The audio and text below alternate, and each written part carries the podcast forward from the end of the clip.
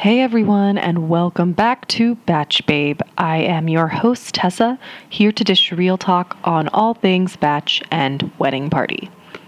I'm going to jump right in and start talking about this week's topic, which is budgets. Specifically, how to create a budget for a batch event. Now, budgets are a pretty tricky beast. A lot of people don't really know where to start when it comes to creating personal budgets. So, budgets for events can often feel a bit stressful and and also feel kind of arbitrary. Like people just kind of throw out a number that sounds reasonable and go with it. That's not a budget. It's not based on any factual information or research, and it doesn't actually encompass oftentimes what the event will entail, which often leads to things like overspending, confusion, and then generally upset guests. And that's no good. No one wants that. I have a few steps that I follow in creating a budget for an event, and I'm going to share those steps with you so that you can create a budget that actually makes sense and is easy to stick to not to mention actually reasonable and affordable for everyone in your group.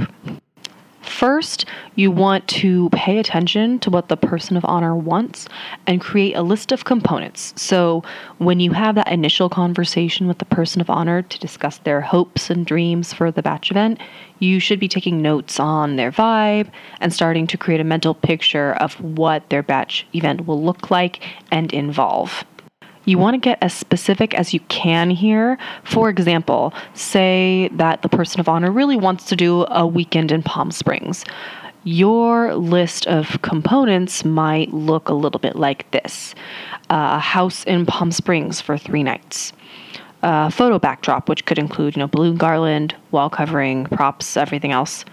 Swag bags, a night out bar hopping, a nice dinner at a restaurant, pool party at the house, lingerie party, and then any remaining meals and snacks for the house.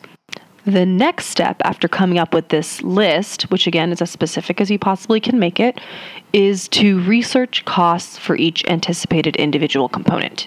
This is probably one of the most important parts because it will tell you how much things actually will cost for the things you want to do. You need to do a little market research, so to say.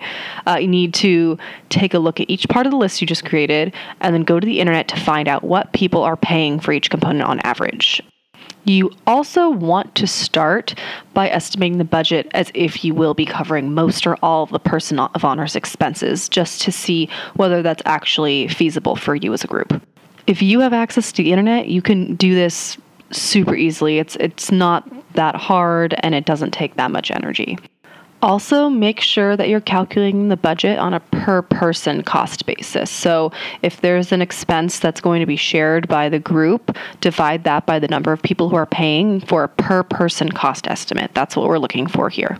If you're looking to rent a house, then go to VRBO or Airbnb. Those are the two best sites, in my opinion, and search for properties that will fit your whole group uh, for the anticipated dates and check out options that you're interested in. Write down the total cost of those options and then take the average, and then there's your budget for the housing aspect.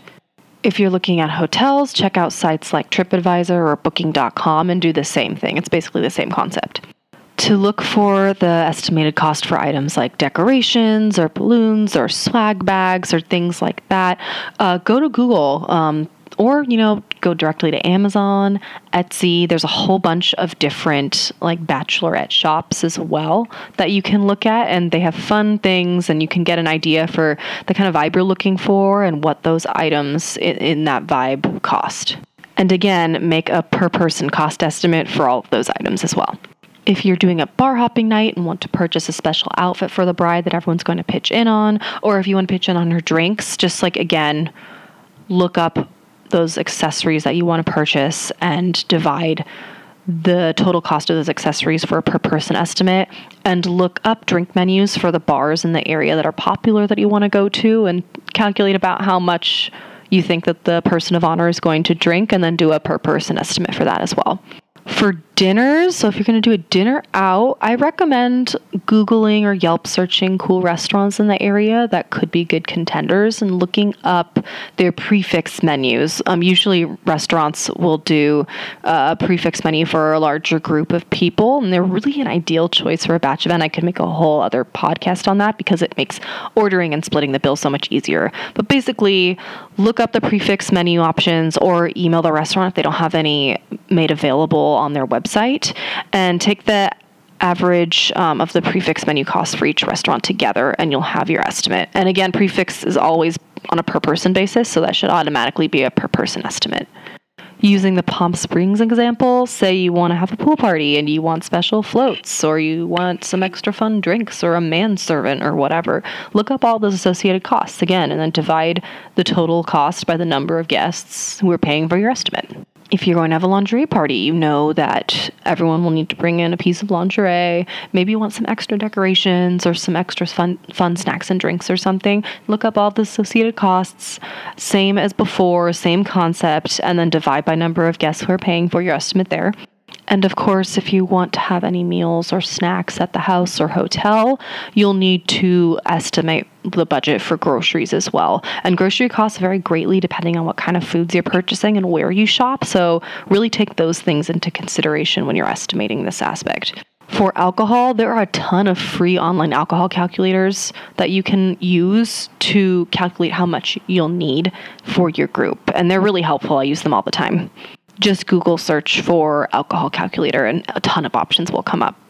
And just keep doing this for every component that you have on your list. And then eventually you will end up with a rough estimate for your total budget, which is the next step. Just add everything together and you will get a total estimated per person budget number. Now, this budget leaves you with a much more realistic budget than if you had just ballpark estimated what you think things might cost, since now you've researched what the things you envision doing will actually cost. So now you want to go into your group chat or group email or in the batch app or wherever you're communicating with everyone to let them know what you've estimated the event will cost total. Give them the per person cost and the breakdown of your estimate. And then open up the floor to discussion. Communicate. Uh, does everyone think the budget is reasonable? Does everyone feel that they can afford this amount? Ask the questions and have a discussion about it make sure that you reach out to people individually and privately as well to confirm their thoughts on the budget, as some people may not be comfortable discussing their financial situation in a group setting. Take into account what people think about your proposed budget and see whether you need to adjust or whether you and a few others in the group might need to cover extra in case someone isn't able to afford the full amount, or just assess where you are on the proposed budget.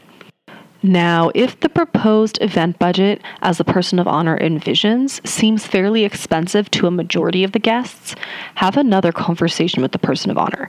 Give them the estimated budget that you came up with for the event based on your first conversation. Then let them know that you discussed the budget with the group and it's a little more on the top end of what they can afford. So it would be great if the person of honor could pitch in a bit for their share so that they can keep the event as is.